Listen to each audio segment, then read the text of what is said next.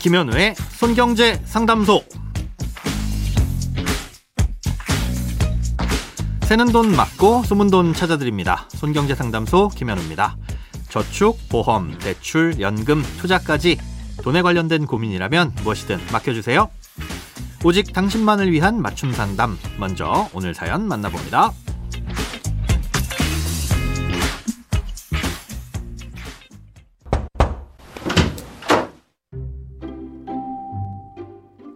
안녕하세요. 지난 1월 아파트를 사서 이사를 왔습니다. 이사 당시에는 몰랐는데 날씨가 풀리면서 어딘가 언 곳이 녹았는지 거실 창문 쪽에서 바닥으로 물이 좀 흐르더라고요. 그땐 대수롭지 않았는데 비가 오니 누수가 있는 건지 거실 한쪽이 흥건해질 정도로 물이 들어왔습니다. 집에 원래부터 하자가 있는 것 같아 거실 창문 쪽 벽지를 뜯어보니 오래돼 보이는 누수 자국과 곰팡이 자국이 있더라고요. 이런 건 계약할 때 중개업소에서 알려줘야 한다고 들어서 임대차 계약서 뒷면을 보니 누수를 포함해 그 어떤 이상도 없음으로 표시돼 있었습니다. 전화해서 사정을 얘기했더니 본인도 몰랐고 벌써 두 달 가까이 됐는데 이제 와서 그러면 어쩌냐는 식입니다. 이런 경우 어떻게 해야 하나요? 앞으로 어떻게 될지 몰라 수리도 못하고 있습니다. 우선은 거주하시는데 불편이 없어야 하니까 이 수리 먼저 하셔야 할 것 같습니다. 예, 그리고 나서 책임이 있다면 책임을 져야 할 당사자에게 이 손해배상을 청구하셔야 되겠죠. 예, 사연자님이 추측대로 원래부터 하자가 있었다면 전 집주인과 공인중개사에게 이 손해배상을 청구할 수 있을 것으로 보입니다. 예, 전 집주인에 대한 책임을 묻기 위해선 몇 가지 요건을 충족해야 하는데요. 가장 중요한 게 계약 시점에 이미 누수가 있었어야 한다는 점입니다. 예, 그리고 사연자님은 계약 당시 그렇게 누수가 있다는 사실을 몰랐던 이유에 과실이 없어야 하고요. 예, 지금 상황으로선 사연자님은 특별한 과실은 없어 보이는데요. 예, 문제는 계약 시점에 이미 누수가 있었느냐는 것과 그것을 입증할 수 있느냐는 겁니다. 아, 이걸 입증해야 할 책임은 사연자님에게 있거든요. 여러 가지 방법을 생각해 보자면 아, 누수 공사를 해주는 업체에서 공사를 하다 보면 대략 언제쯤부터 발생했는지 파악할 수도 있을 것 같은데요. 아, 이런 부분을 확인해 줄 수 있는지를 공사를 맡기기 전에 문의해 보시는 것도 좋을 것 같습니다.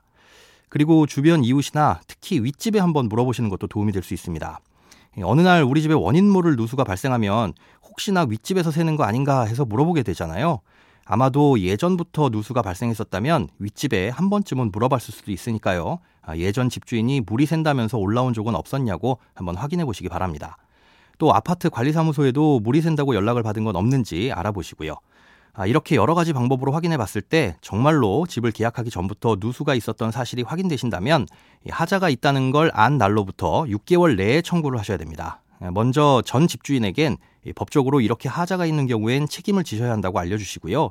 공사 비용과 함께 다른 물건도 젖어서 피해를 입었다면 그 비용까지 포함해서 청구를 해보시기 바랍니다. 이 과정에서 매매를 중개해준 공인중개사의 책임이 있을 수도 있는데요. 개업 공인중개사의 고의나 과실이 있어서 이를 원인으로 재산상 손해가 발생했다면 이 손해배상 책임을 물을 수도 있습니다. 예, 공인중개사는 그런 책임을 보상해주기 위해서 보험 같은 걸 가입해야 하기도 하고요. 예, 무엇보다 가장 좋은 건 대화를 통해서 손해본 비용을 돌려받으시는 건데요. 해당 사실을 인정하고 물어주겠다고 하면 더없이 좋겠지만 안 된다면 손해배상 청구 소송을 하셔야 될 것 같습니다. 아, 요즘엔 인터넷으로 전자소송이란 것도 할 수 있는데요. 이 전자소송 홈페이지에 가셔서 회원 가입을 하면 이 소장 양식도 있고 또 접수하는 절차도 자세하게 나와 있습니다.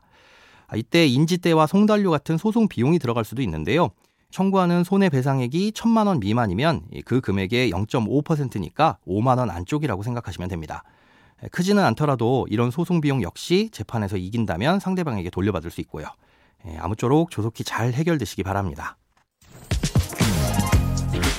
크고 작은 돈 걱정 혼자 끙끙 앓지 마시고 imbc.com 손경제상담소 홈페이지에 사연 남겨주세요. 검색창에 손경제상담소를 검색하시면 쉽게 들어오실 수 있습니다. 여러분의 통장이 활짝 오는 그날까지 1대1 맞춤 상담은 계속됩니다. 돈 모으는 습관 손경제 상담소 내일도 새는 돈 맞고 숨은 돈 찾아드릴게요.